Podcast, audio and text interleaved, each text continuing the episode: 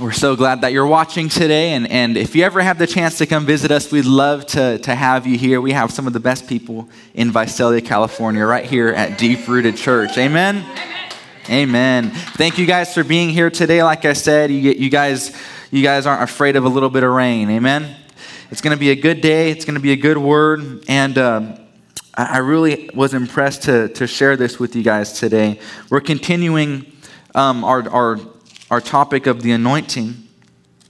And we're starting off in Luke chapter 4. This is kind of where we, where we began everything. Luke chapter 4, verse 18. This is when Jesus, this is where he starts his ministry. Um, if you don't know the story of Jesus and, and kind of his life and what happened, uh, he was born in a manger in a little town of Bethlehem, and, and, and not much was said about him growing up, right? We really don't know much, and all we know is that Jesus was born in a manger and he was wrapped in, in swaddling cloths, lying in a manger, and, and, and there these men who brought him these three, these three wise men, or people think it's three wise men, but it was probably more than just three wise men. And they bring him gifts, gold, frankincense, and myrrh. What does a baby have, have anything to do with gold? Right? Have you ever thought about that? How come they brought him gold, frankincense, and myrrh? I mean, let alone the gold. What is he going to do with the frankincense and the myrrh? I mean, I'm, my, my six month old, almost seven month old, has no idea what any of those things are. And, and it just goes to show the, just the honor that was brought to Jesus as a baby because the Messiah was here. And so after this story, I mean, you, you have a little few stories of his little childhood where Joseph, they, he takes them to, to to go to the, to the census and to register him as a baby and to register him as a citizen. And, and then after that, nothing else happens. And then we get to the age of 12.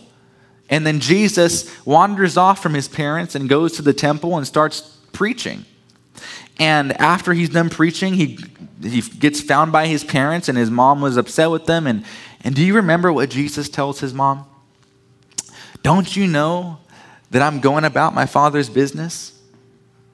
I'm supposed to be doing this. And so the Bible says that Mary, she, she contemplated what he said in her heart. She didn't get mad at him and, and say, Well, you're still my son and you need to follow my direction. No, she still, she, she kept what he said in her heart. Something resonated with her. And so after that, we, we don't get any other information from Jesus he was a baby, then he was 12 years old, and then now he's somewhere in his 30s, and he comes out and he sees John the Baptist. He gets baptized in water. The Bible says that, that the Holy Spirit came down in bodily form like a dove, and the voice of God Himself came out and said, This is my beloved Son, in whom I'm well pleased. After this, Jesus, he goes out into the wilderness for 40 days filled with the Holy Spirit. And he's tempted by the devil. And after he, he, he endures those 40 days, he comes out. And the Bible says that the angels ministered to Jesus because he was hungry. Man, I can't imagine that meal that Jesus had. And so he comes out of the wilderness. And this in Luke chapter 4 is the next story. He begins his ministry. He goes all around surround, the surrounding regions. He teaches in synagogues, being glorified by all. And then verse 16 says, He came to Nazareth and he went into the synagogue as it was his custom. So, in other words, Jesus went to church on Sundays. All right? So start developing a, a, custom like Jesus. Come to church on Sundays. If you're not at church, come to church. He goes to church, and then the, someone hands him the scroll of Isaiah. And so he gets the scroll of Isaiah, puts it on the podium, and he reads it. And this is what he reads Verse 18 The Spirit of the Lord is upon me. The Spirit of the Lord is upon me because he has anointed me. I want you and I want us to really get a grasp a hold of this concept right here. The Spirit of the Lord is upon me because he has anointed me. The Spirit of the Lord is upon me because he has anointed me. In other words, if you have the Spirit of God on you, you're anointed. They go together. They're, they're, they're, they're best buddies, and they don't go anywhere without each other. They're always together. If you have the Spirit of God on you, you have the anointing of God on you. Amen? So the Spirit of the Lord is upon me because he's anointed me to preach the gospel to the poor. Now, one of the things that I love about this scripture is that what he's reading is from the book of Isaiah, which we've read before. We've, we've shown you the scripture that says that the yoke, the burden destroying yoke, or the burden destroying yoke lifting anointing is what he's talking about right here. That the anointing that's on Jesus is powerful enough to break every burden and destroy every yoke. Amen? And that's the anointing. That's the anointing's job. And Jesus just said, The Spirit of God is on me because He's anointed me. So that anointing power to, to break every burden and destroy every yoke is on Jesus right now. And that anointing says to preach the gospel to the poor. So that tells me being poor is a burden. Being broke is a yoke. I just came up with that one right now. Thank you, Lord. But being poor, being in poverty, is not a blessing in disguise. It is not a teaching season. It is nothing but a yoke and a burden. Or else he wouldn't have said it. The anointing that was on Jesus was to lift every burden and destroy every yoke. Amen? So if that's the case and he said that, then that means being poor is a burden and a yoke. Then he goes on to say, to he has sent me to heal the brokenhearted. Being brokenhearted, is that a blessing or is that a burden? Being at home and being depressed and crying all day long and not wanting to eat and not wanting to go out, not wanting to see friends, just being sad all day long, that's a burden and that's a yoke. And apparently, that burden and that yoke is what Jesus came to destroy. So he came to preach the gospel to the poor, heal the brokenhearted, proclaim liberty to the captives. If you're a captive, if you're in captivity, that is a burden and it's a yoke. It's literally a yoke. When you're in captivity, they would put a yoke around your neck and they would to, to guide you around. You couldn't do anything. Your, your arms would be locked in, your neck would be locked in, you had no movement. You were restricted. It's a burden, it's a yoke. Then it says, to recovery and recovery of sight to the blind. Blindness is a burden and it's a yoke. But do you know what's worse than physical blindness? Spiritual blindness. You, you would be better off physically blind than you were to be spiritually blind. Being spiritually blinded, you have no relationship with God. You can't see the things of God. And if you can't see the things of God, you don't benefit from the things of God. And if you don't benefit from the things of God, there's nothing at all in this life to offer. But if you're, if you're physically blinded, you can be healed from that. That's, that's easy in the eyes of the Lord. That, that's, that's as easy as, as spitting in some mud and putting it on your eyeballs and then having a, a mud, uh, what is it called when you go to the spa and get those, those, those mud baths or whatever? Being spiritually blinded is worse than being physically blinded, but either way, Jesus came to give recovery of the sight to the blind, both spiritually and physically to set at liberty those who are oppressed. Oppression is a burden and a yoke to proclaim the acceptable year of the Lord. The, the acceptable year of the Lord is referred to the year of Jubilee. A year of Jubilee means freedom the year of freedom. All debts are paid, all, all responsibilities are, are done away with. You are a free man, no burdens, no yokes. Amen? Jesus had the Spirit of God on him, and he was anointed to lift every burden and destroy every yoke. All of these things that he listed were a burden and a yoke that he came to destroy. All of them. So if you're living in any of them, just know that Jesus already destroyed those yokes. He already destroyed those burdens. He lifted all of those things off of you. That's why the Bible says, Cast all of your care on me because I care for you. In other words, He doesn't just he doesn't just care for you in the sense of he's taking care of you. He cares for you as in he'll do the caring. Does that make sense? He'll do the caring for you so you don't have to care. The Bible says, Be careful for nothing, but in everything by prayer and supplication, make your request be made known to God. We don't need to care for anything. We cast it on Him. He cares for us, and He cares for us. And we don't have any care. We don't have any worries. We don't have any anxieties when we do it that way. The worries start to come when we stop casting the care, when we put the care back on us Say, let me, let me put the burden back on me, Jesus. Let me put the yoke back on me. But Jesus said, No, I, I, I came to lift it. I came to lift the burden and to destroy the yoke. Don't carry it no more.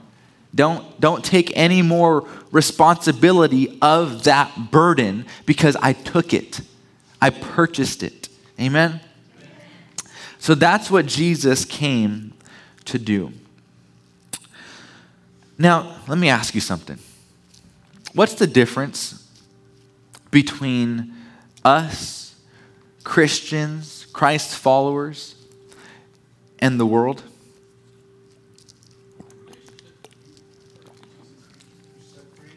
There should be a difference, right? We shouldn't look the same, right? There should be a, a, a difference between us and them. I'm sorry if I put it that way, but that's the truth. There is an us and there is a them. Us are the Christ following, believing, God filled people, and them are the ones without. There should be a difference, correct? Well, what's the difference? Turn with me to Psalm chapter 92. Psalm chapter 92. Thank you, Lord. Psalm chapter 92.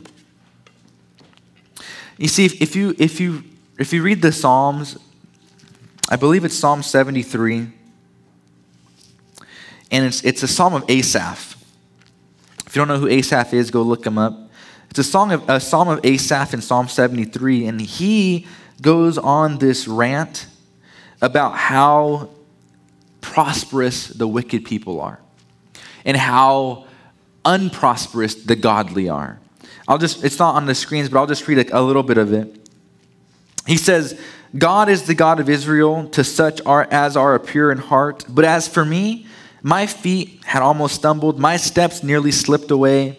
I was envious for, of, of I was envious of the boastful when I saw the prosperity of the wicked. For there are no pangs in their death, but their strength is firm. They are not in trouble as other men, nor are they plagued like other men. Therefore, pride serves as their necklace. See, how many of you know that this is not true? He says there's no pains in their death, and their strength is firm. There's no trouble around them, and they're not plagued like other men.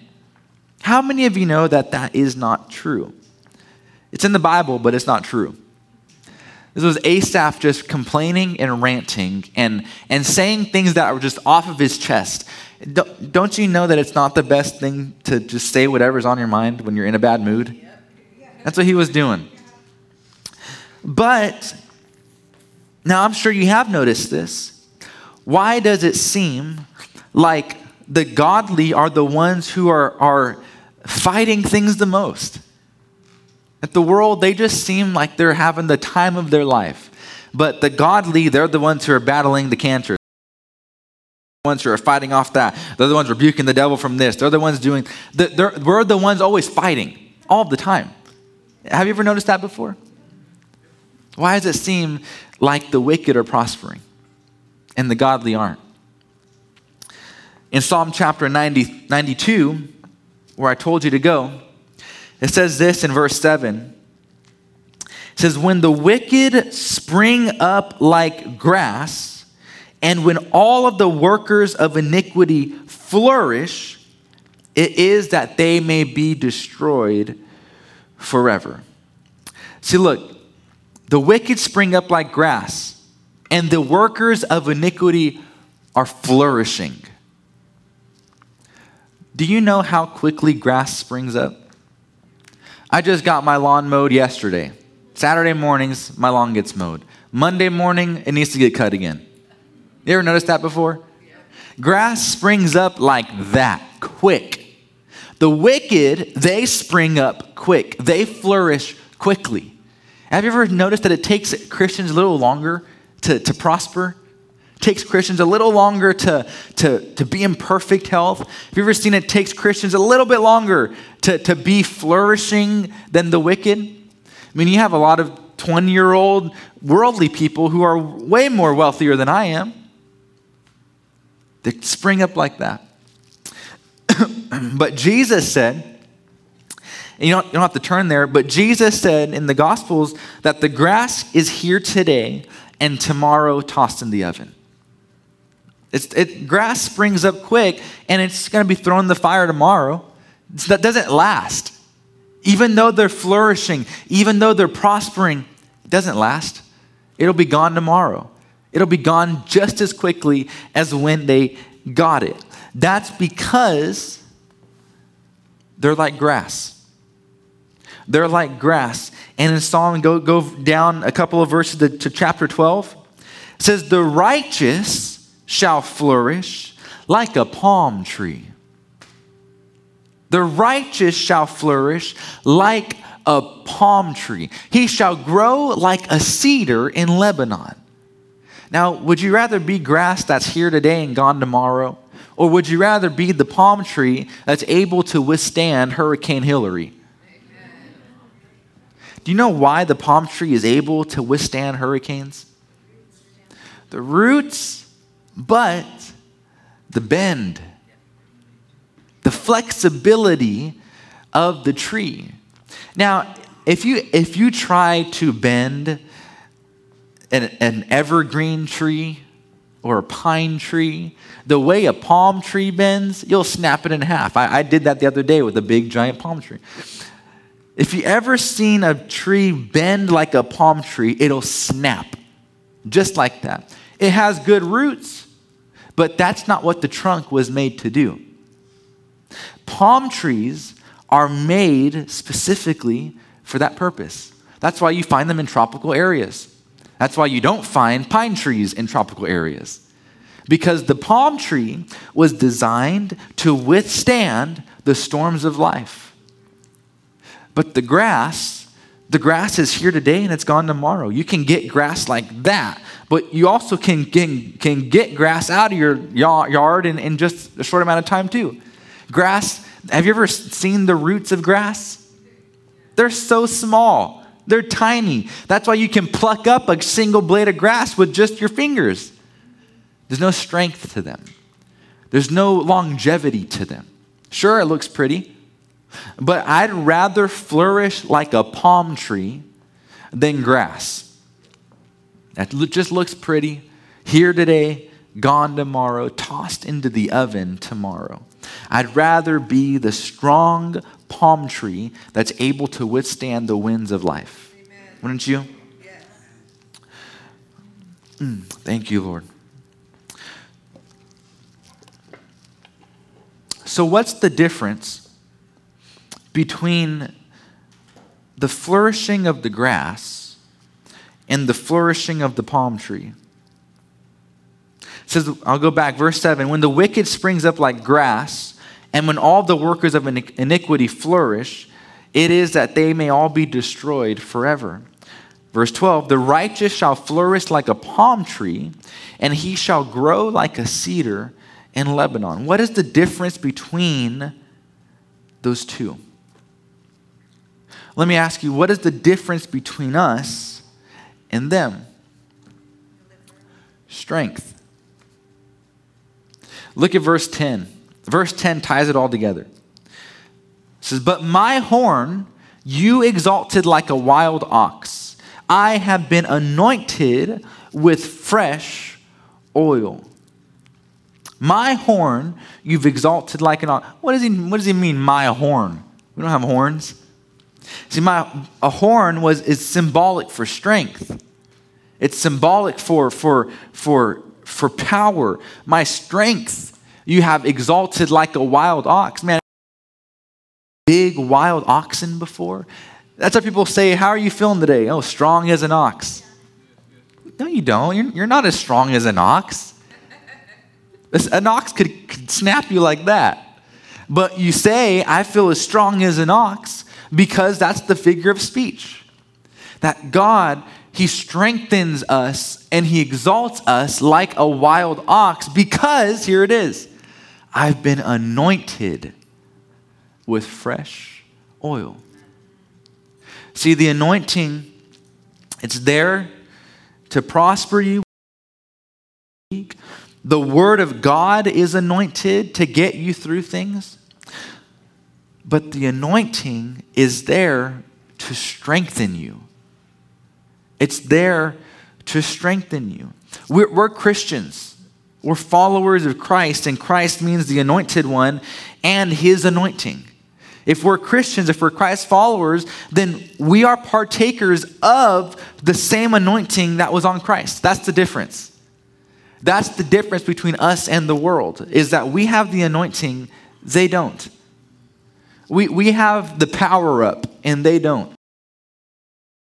And they don't. We're, we have the anointing. We have the strength that comes with the anointing, and the world doesn't. Once the world's out of strength, guess what? That's it. They, they have no more strength to draw from. Mm.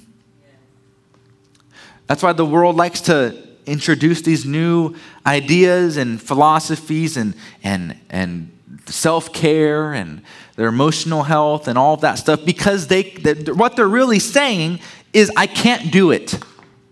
That's what they're saying. They're saying, I can't do it. I have to, to supplement something because I, I just can't do it anymore. I, I need to take care of my, my mental health. I needed to take care of myself. I'm going to have a self day just to self love and, and, and take care of me because I need, I, I just need something, something to strengthen me. They can't do it on their own. I'm not against you needing to get self help. I believe the best self help is learning about what God says about you. That's the best self help you can get. But they're to strengthen you to keep you rejuvenated, to keep you strong, and to keep you going. Mm, thank you, Lord. Look at it in the Amplified Version Psalm 92, verse 10. It says, But my horn, emblem of excessive strength and stately grace, you have exalted like that of a wild ox. I am anointed with fresh oil. Mm. I've been anointed with fresh oil. Someone say fresh. Thank you, Lord. There's something good about that word fresh. That's why one of the food companies have it in their slogan Subway, eat fresh. I don't know about you, but whenever I think of a fresh meal, I always think of a sub sandwich. Not from Subway, but just a sub sandwich. I love, I love cold meats and the pickles and the banana peppers and all the vinegar, the salt, the lettuce, the mustard, the mayo, all of it. Turkey, salami, provolone. Oh, I'm getting hungry just thinking about it. Something fresh, like, ooh, a fresh meal. I'm not thinking about the the, the sloppy, wet bean and cheese burrito from El Tarasco.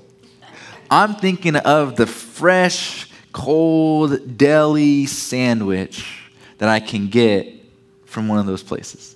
It's fresh, right? And I think one of them, we just got a new one. What was it? Jersey Mike's. We just got Jersey Mike's. I like Jersey Mike's. And what's, what's good about them is that they cut the meats fresh for you right there. They'll, they'll slice all the turkey, they'll slice all the cheese, they'll slice everything for you right there when you order. And now Subway's taking on that and doing it fresh for you right there. But the whole purpose of it is because no one wants turkey that's sitting there for six hours. They want it to be cut fresh, right? Well, there's something about freshness that humans gravitate towards. Now, it's just a, a, human nature thing. We always want the freshest thing. We always want the newest thing, right? Just a, the other day, I went to Costco to get me a new phone. I was going to trade in my phone. They were going to give me like 700 bucks, and I can put that towards the new one. And I was going to get the 14 Pro Max, whatever. And it dawned on me that the 15 Pro Max is coming out in like a month or two. And so I was sitting there at Costco thinking, should I, should I do this or should I just wait? Should I just wait for the new phone? So I, I ended up waiting. I have patience. But most people, they just want the newest thing as quickly as they can, right? They want the brand new stuff right when it comes out. They'll pre order it, they'll, they'll, they'll, do anything. Remember back in the day, people used to camp out at Best Buy for the new Xbox or the new TVs that came out. They'd have these camp tents and they just, they'd be all on the street just waiting for it to open. It's because they want something new. How about a new car? Me and my wife, we have a new car, and, and it, the, the car smells like new car still. And I took it to the car wash and, and they tried to offer me one of those air scents, and I was like, heck no with that junk. I'm, I'm enjoying the new car smell. It smells great in here. I don't know what they do to it. I, I used to clean cars. I'm, I can't even make it smell like a new car like that. But there's something about human nature that gravitates towards fresh things. If I had a table set up for you right here, and in one bowl I had fresh picked apples from the apple tree right there, and they're these beautiful, dark red, luscious apples that just look shiny and crisp. And then I had another bowl of apples that I had, I don't know, maybe for about six weeks sitting out there, and they're good. You can still eat them. They're not, they're not rotten, but they just been here for a couple of weeks, and yeah, there's a couple of brown spots on them, but it's all right. Which one would you rather eat? The fresh ones the fresh ones. That's because there's something about us that just wants something new. We want something fresh. Now, there's I don't know if you if you like to go on vacation or where you like to vacation, but I like to vacation at the beach. I'm a beach guy. I like the mountains too. It's really pretty up there, but I just like the beach. Specifically, I like going to Pismo and I like going to Morro Bay. And there's just one place that my grandfather and I love, and it's dockside at Morro Bay. And you get to sit there right on the dock, eat this fresh fish that they just caught and cooked. Oh, it's beautiful. And then you have the view of Morro Rock right there. And it's just a beautiful time. The weather is nice and crisp, it's nice and cool. And I love sitting there and eating there because it's just fresh. That when you breathe in, you, you, you can actually breathe and it, it doesn't clog up your nose. It just feels good to go over there and to feel the crisp air, the nice weather. But then you come back to Visalia and it's like you're trying to breathe. It's not fresh anymore, right? You, you, can, you can see the haze, you can see the smoke, all the dust from the farmers, you can see all that. There's nothing fresh about the Central Valley. Amen? But I just love a good, fresh environment. Maybe you've, you've rearranged your office like 10 times this year because you just like something fresh, right? You changed your room, you maybe had your furniture right here, but you just have to move it, and then all of a sudden it's a brand new room, right? Ever had that experience before?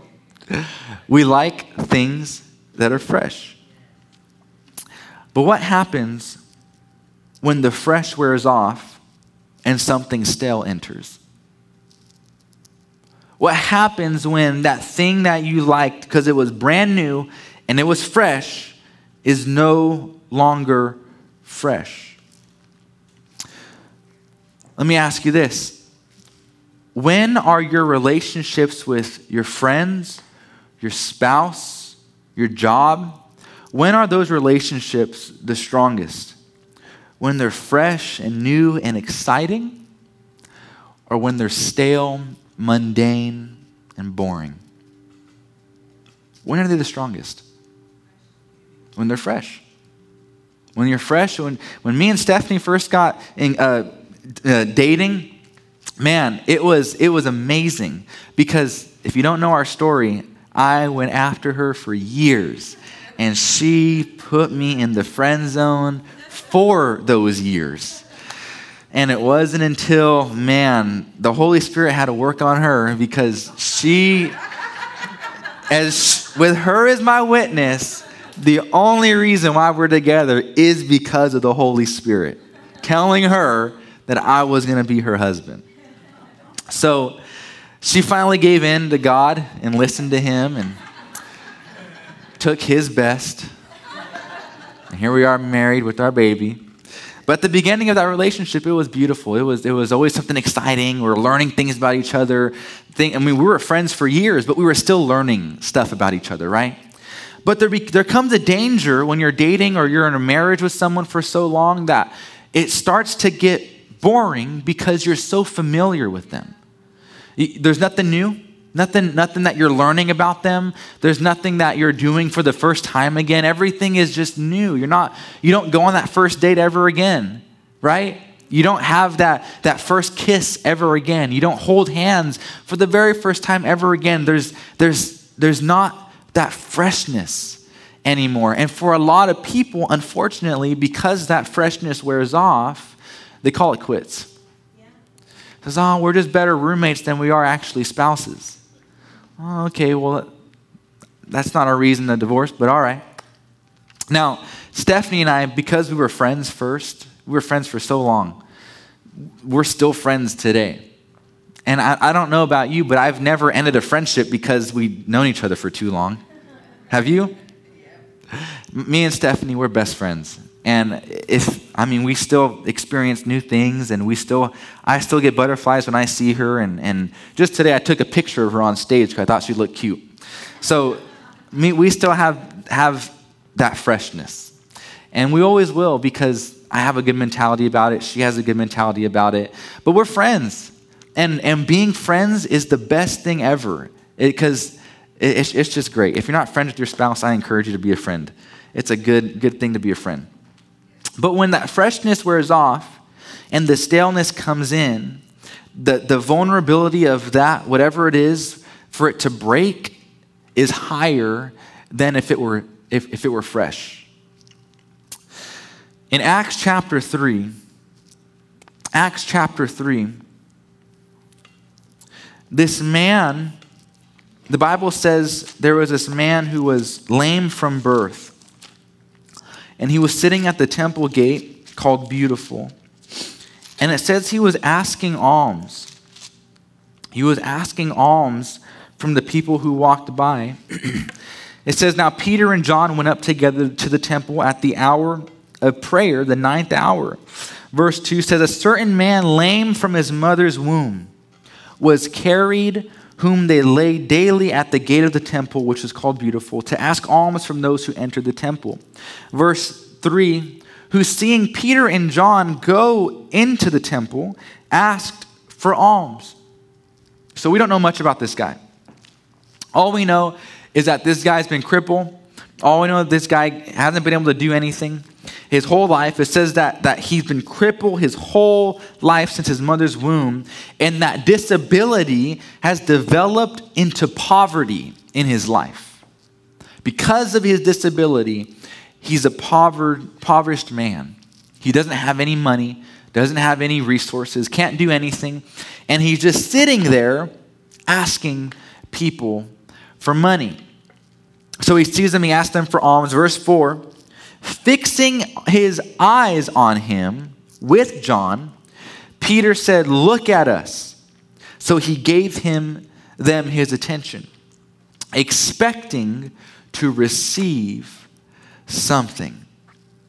See, I don't know what kind of faith was present in this place, but this man who had nothing was expecting to receive at least something. That's faith. I don't know where he was at with Jesus as his Lord and his Savior. All I know is that this man was expecting to receive something. That's it. For some of you, that's all you need. You, that, maybe you've been believing for something for so long. I don't know what it is. All I know is that you just need to expect to receive something. Just something. This man was waiting for, for Peter to reach into his pocket and grab out a couple of coins and drop it into his little bucket. But this is what Peter says. It says, Silver and gold I do not have, but what I do have I give to you. In the name of Jesus Christ, rise up and walk. So Peter didn't have his, his wallet on him that day. And so instead of giving him money, he gave him what Peter had. Well, what did Peter have? He says, What I have, I give to you. Do you remember what happened in the previous chapter? All the disciples were in, in the upper room, and all of a sudden, there was a, a wind that filled the room, and, and, and, and, and there was this power that filled all the people who were in the room. That same power that Jesus said in, in Acts chapter 1 don't leave anywhere until the Holy Spirit and power comes on your life. Then you'll be able to witness all around the world. So, this power came into Peter's life, the same Peter that just a few days ago was ashamed of Jesus, denying him three times, ashamed of the man. The same Peter that did that is the same Peter that has the boldness to go about walking throughout the city, healing people, preaching to people, having boldness to preach, even when people told him not to preach or else he'd be thrown in prison. What happened? The anointing. The same anointing we talked about Saul that changed Saul into a completely different man. The same Saul that was, was shy, and, and when, when Samuel told him, You're gonna be you're gonna be anointed, and he said, Me, aren't I from the least? I'm just from the tribe of Benjamin. I'm, I'm, I'm from the least of people. How can I be the, the anointed one? The same anointing that transformed that young, shy Saul into the same Saul that went around prophesying, and people said, Isn't that Saul? Isn't he among the prophets now? That's the same anointing that was on Peter. The same anointing. And it changed Peter into a completely different man. The same anointing that was on Samson. We talked about Samson, how the Bible has no reference to Samson having great strength in his physical body, not being a big muscle bodybuilder, seven feet tall, and not he's not Goliath. He was just a man who was filled with the Holy Spirit power anointing that enabled him to go do the great works that he did. Filled with the power. Same anointing. And here's Peter, has that same anointing. But the key was look at what the man, what, what, what the Bible says the man said, or the man was doing. It says, Peter fixed his eyes on him. He said, Look at us. So the guy gave him his attention.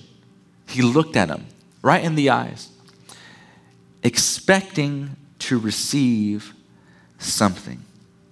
See, you attend to whatever it is you expect to receive something from. Otherwise, you wouldn't be attending to it. Why would you be wasting your time? You're smarter than that. You can go do something else. Why attend to something that we don't expect to receive something from. See, this man was attending because he was expecting. When you attend, you can expect. That's why, now listen, hear me out. I'm, I'm not against Bible reading plans. I mean, we have one on our website. There's a Bible plan you can read throughout the year. I am against reading it for the sake of reading it. I am against reading it just because you're killing some time. I am against you reading it and then checking off what you read. Because there is no attention when you do that. You're just skimming through, skimming through. Okay, chapter 17 done. All right, chapter 18 done. Okay, got 10 minutes till my show comes on. Chapter 21 done, 24, blah, blah, blah, okay, done. And you don't retain any information because you're just trying to check something off, right? That's what I'm against when you're doing the reading plans.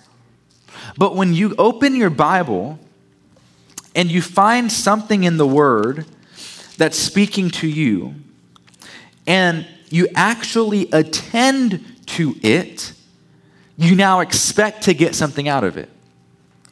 That's how you can keep your relationship with God and your relationship with His Word from going stale. Because trust me, eh, I'll, I'll, be, honest with you. I mean, you've been here and I've been here. Sometimes it can get stale. Sometimes there, there's times where it's like, ugh, I'd rather not read it right now. I'd rather do something else. I'd rather go on a walk. I'd rather watch this. There's times in every person's life where at some point it, it, it has the, the potential of becoming stale. Oh, instead of, instead of getting up and praying, I'm just going to sleep in. Instead of, instead of talking to God, instead of listening to worship music, I'm just going to do something else. I'm going to, I'm to dive into another hobby and, and get distracted. There, there's moments that can happen. There's moments that it has happened in your life. It's happened in my life. And, and when those moments are, are in my life, man, it, it, it sucks because there's no, there's no passion. There's no drive. It's just another day. But when those when the when the freshness is there, oh man.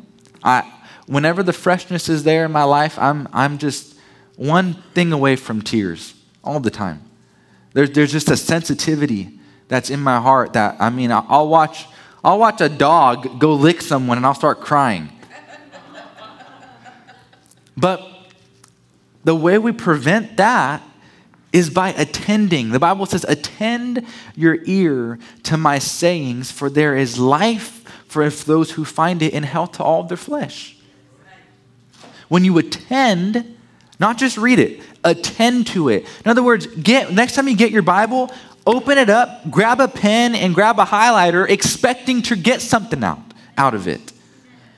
I mean, if you're not if you're not taking notes on the Bible, I mean, how are you receiving if you're not actually writing stuff down or journaling, I don't if you want to journal, journal. If you want to write in your Bible, write in your Bible. I mean, there's been times where my Bible's been so marked up, I've had to get another Bible because I couldn't even read it anymore. But when we attend to His Word, we, we, we keep the staleness from going because we're expecting to receive something. Again, Peter says, Silver and gold I do not have, but what I do have, in the name of Jesus Christ, I give to you. And he picks him up. It says in verse 6 or verse 7 he took him by the right hand and he lifted him up, and immediately, now watch this, his feet and ankle bones received strength. This man was 40 years bedridden. For 40 years, we find out he says that he was lame from his mother's womb. Many people believe that Luke was the one who wrote this in Acts. And Luke was a very, very detailed man. And so he, he interviewed people for eyewitness accounts for what he was going to write. And what people believe is that the person he actually interviewed for this story was the lame man himself. And we find out he was 40 years lame. 40 years. I can't imagine being not being able to do something for 40 years. I'll be honest with you. I jacked up my knee last week and it's been hurting like no other. And I, I, I play soccer. That way you know how I did it. I was playing soccer and I did something stupid and I got hurt because of it. And that's what happens when you're stupid. But I've had injuries way worse in soccer before. I mean, I, I've never been on crutches. I've never broken anything, praise God, never will. But I remember when it happened, I couldn't walk for ask my mother-in-law, my father-in-law, everyone who saw me the next day, I could not walk. And I was starting to think, oh my goodness, I have another game on Tuesday. It's the finals. I need to get better because I need to play. And for those, for those two days alone, I was miserable. Not because the pain, but because I couldn't walk. I couldn't do anything. I had to depend on someone else to drive me. I couldn't get up and get myself food. I mean, that part was pretty cool because I got food served to me. But I couldn't do anything that I was able to do previously. Now I can walk, I can do all these things again. I'm good. But imagine 40 years, this man, no movement, couldn't get anywhere, needed to get someone to lift up his mat and carry him to place to place. And for 40 years, a burden was on this man's life. But within one second, the anointing broke the burden. See, this doesn't, this tells me it doesn't matter how long you've been suffering for. Once you get the anointing on you, it's gone like that. What, what took this man 40 years to suffer from took the anointing 40 seconds to get rid of. The 40 seconds that it took for Peter to say, Look at me, what I do have in the name of Jesus, that was probably 40 seconds. I don't know. But just like that, within a split second, his ankle bones and his feet what did it do? Receive strength. So what, so what this tells me is that there was no other issue in this man's body but weakness. There is no issue that we face in our physical body that doesn't have the root of weakness in it. Everything you face, every heart, my knee, weakness. It's not that I, I it's not the action that hurt my knee, it's the weakness that's now causing me to be hurt, is what's hurting my knee. It's the weakness that's, that's in your body. If you, if you have fibromyalgia, that's weakness in your body. If you have cancer, that's weakness in your cells. And the Bible, it, the, God, when He created everything, He created our entire being to be able to make ourselves healed on its own. And when you can't do that, that's a weakness. There's weakness in there. I don't care about your condition. All I know is that there's weakness behind the condition. And we need something to strengthen us. We need something to revive us. We need something to refresh us. And it's the anointing. That's the only thing that can do it. The anointing is the only thing. That's why when you see people who are healing evangelists and they heal people, it's, it's not that they're just summoning a power and boom, they're healed. There's an anointing that brings strength to their weakness. Are you tracking with me? If you keep reading, it says, So Peter saw it. He, uh, he responded to the people because the man, he jumped up and he ran away and, and, was, and he, was, he was telling everybody what just happened.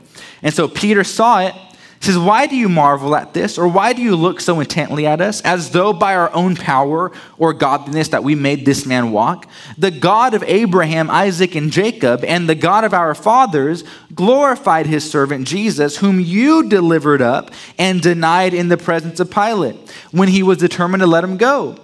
But you denied the Holy One and the just and asked for a murderer to be granted to you and killed the Prince of Life, whom you, whom God raised from the dead, and which we are witnesses. Again, this is the same Peter that was so ashamed to know Jesus.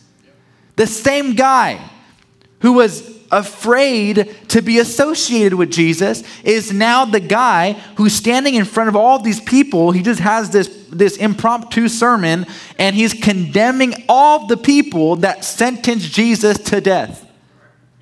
Saying, You're the one who sentenced him to death when Pilate was going to let him go. You're the one who killed him. This boldness rose up. It's the anointing. It's the anointing to change you into a different person. Verse 17 says, Yet now, brethren, I know that you did, did it in ignorance, and did also your rulers. But those things which God foretold by the mouth of all of his prophets that the Christ would, be, would suffer, he has thus fulfilled. Repent therefore and be converted. Now I want, you, I want you to look at this really closely. Repent therefore and be converted, that your sins may be blotted out, so that times of refreshing may come from the presence of the Lord. If I can have the band come back up. Repent, therefore, and be converted, that your sins may be blotted out, so that times of refreshing may come from the presence of the Lord. See, times of refreshing is supposed to be a current reality as the washing away of our sins. Let me ask you something today. For those of you who, who, who know my teachings and know what I, what I preach on, answer this. Who's in here with sin this morning?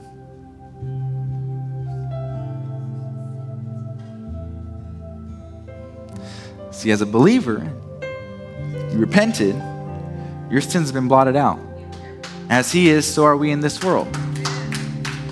Yeah, you, you physically may have sinned, you may have thought something. I'm not talking about your physical being, I'm talking about your spiritual being, the most important part of you. You don't have sin in your body. That is a current reality. Amen? So, who's in here with sin this morning? There we go. That's a current reality that all Christians live with. Regardless if they know it or not, that's a reality. Times of refreshing should be just as real as that. Now, if I, I'm not going to ask to put your hand up, but if I were to ask you, who needs to be refreshed today? See, that, that's something that we need to be experiencing. We shouldn't be going on these, these, these long droughts and then get refreshed. Refreshing is a reality every day. It should be something that God's doing in our life every day, something that we are attending to every day. I don't know if you have this um, in this version in Acts 3:20. It says, "Then the time will come, oh perfect, when the Lord will give you fresh strength. He will send you Jesus, his chosen Messiah." times of refreshing, fresh strength. Fresh strength. I asked you earlier when is a relationship strongest? Is it when it's fresh or when it's stale? When it's fresh. Freshness brings strength. See, if you're sick in your body, if your relationship's falling apart, if your finances aren't where they're supposed to be, they're all a root from weakness. And you need a fresh strength in them. Your body, if it's sick, needs a fresh strength to it. Autoimmune diseases, those are diseases where your body it can't it doesn't know which cells or which bacterias are bad ones, and so it just attacks everything. Doesn't know what to do. It's weak. You need strength in your cells. You need strength in your body. If your relationship's on the verge of, of, of crumbling, you don't, you don't need another marriage counseling session. You don't need another this. You don't need, all you need is something to strengthen that bond again, a fresh strength. The man at the gate was expecting to receive something. You attend to that which you expect to receive from. Hmm. See, if, if you ever noticed something about fresh things, they can only be fresh once right? That bowl of apples, it's only going to be fresh once. eventually it's going to become that six week old bowl of apples, right? That new car, it smells great. Eventually, it's not going to smell so great. That leather, the plastic, the, the whatever it is that makes the smell, it's going to go away. And you're going to have to start putting artificial smells in there and pina colada, and the, fake new car smell. But the freshness is going to be gone, right? Only the anointing has the ability to refresh, to refresh.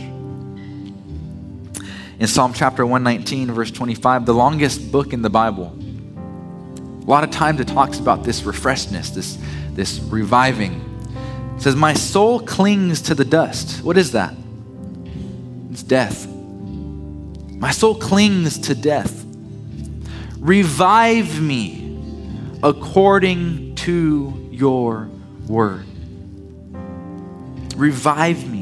That word revive in the dictionary just means to bring back to life or, or consciousness, to become active or flourishing again.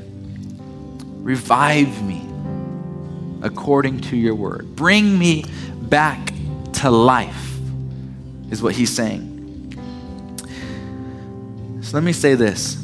There is some of you who've been you've been dealing with something in your body, you've been dealing with something mentally, there's just been something going on in your life for a long period of time. The Bible says that hope deferred makes the heart sick. In other words, when you haven't seen what you're believing to see happen for a very long time, your heart starts to stop believing what you were believing. It makes the heart sick.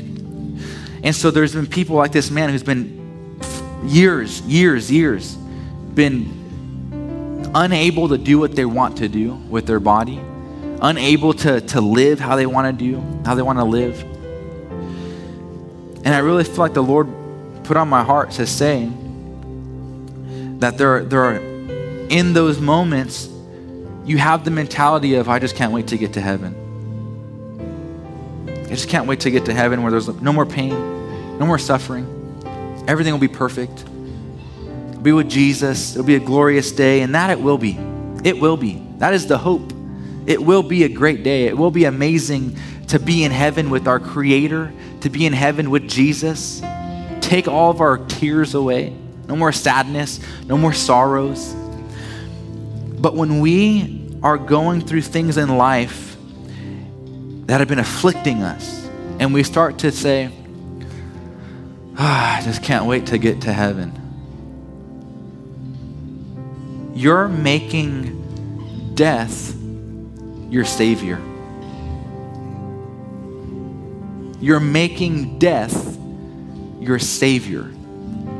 Meaning, the only way I will be freed from whatever I'm experiencing right now is if I died and go to heaven. Death has become your Savior.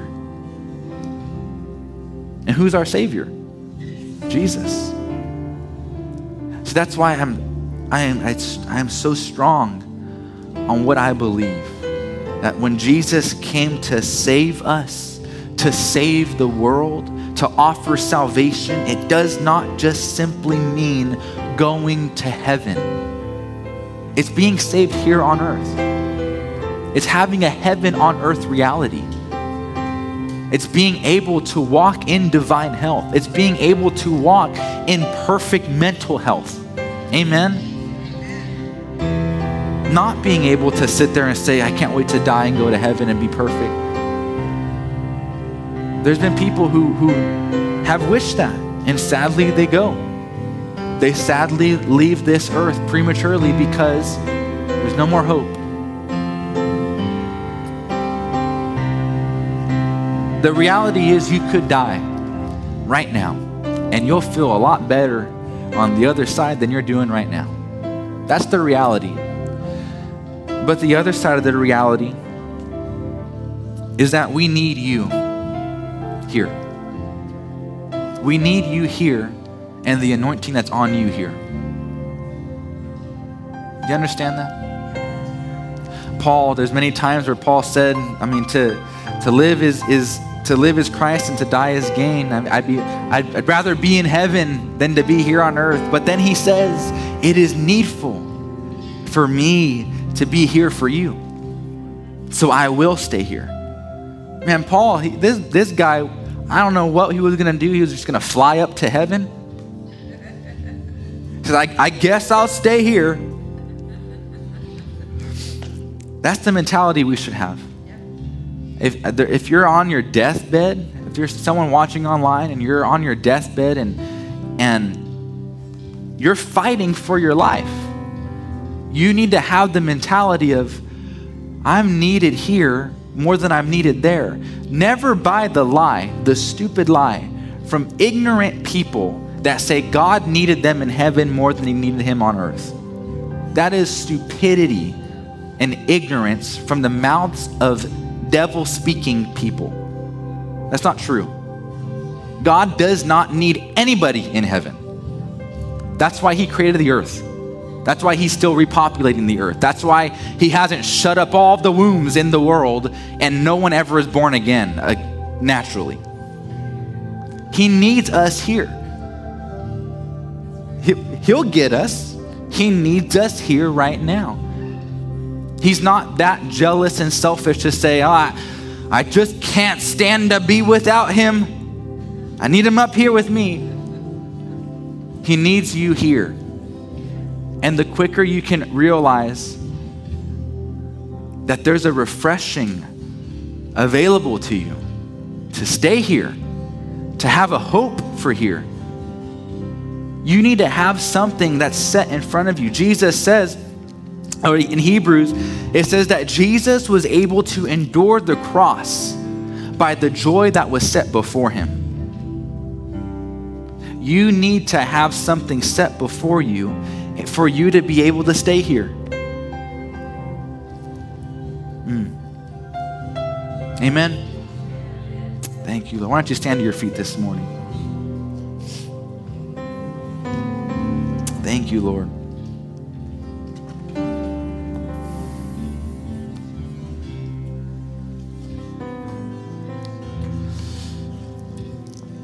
Thank you, Father.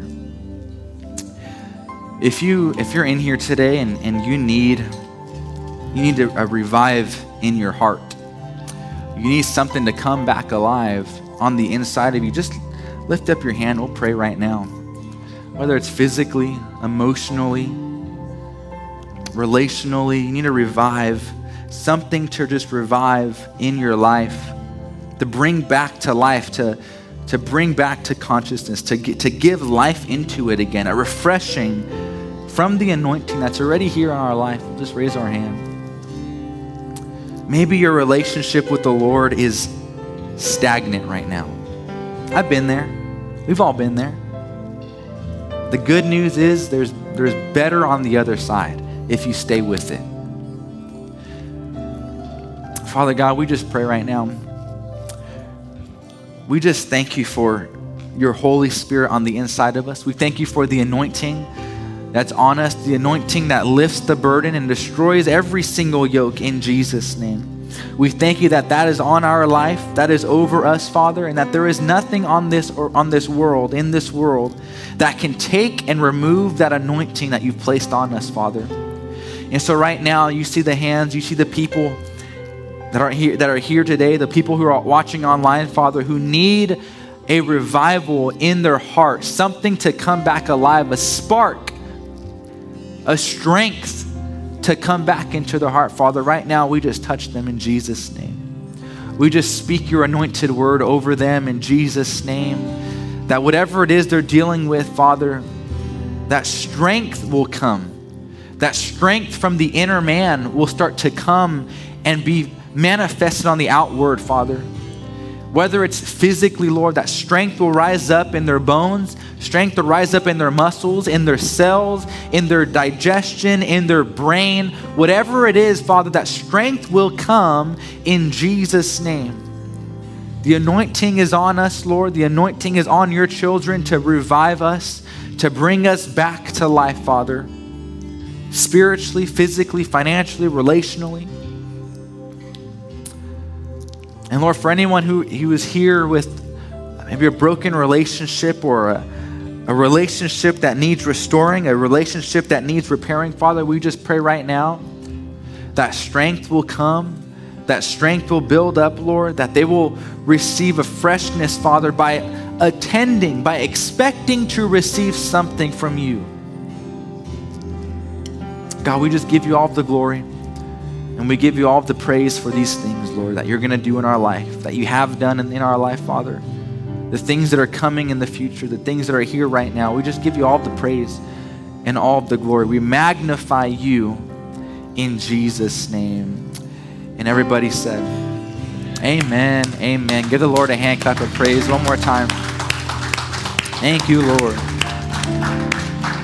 Thank you, Lord. Thank you, Lord. Hey, well, I don't want to keep any longer. I'll just do a couple announcements. We have small groups starting up uh, August 30th. So if you want to sign up for those, you can sign up in the back at the welcome booth. They'd be happy to help you at the end of there. If you want prayer for anything, if you need prayer for your physical body, uh, if you need prayer for a loved one, if you want to receive Jesus as your Savior or receive baptism of the Holy Spirit, We'd love to pray with you at the end of service. So come on up and we will pray with you at the end before you leave. Until I see you guys again, though, I bless you in the name of the Father, the Son, and the Holy Spirit. I pray that whatever you set your hands to do will prosper in Jesus' name. That you remember you're the head and not the tail. You are up front and not lagging behind. You are above always and never beneath in Jesus' name. I pray you continue living in the victory and remember you are always welcome here in our family of faith. God bless you guys. We'll see you again real soon.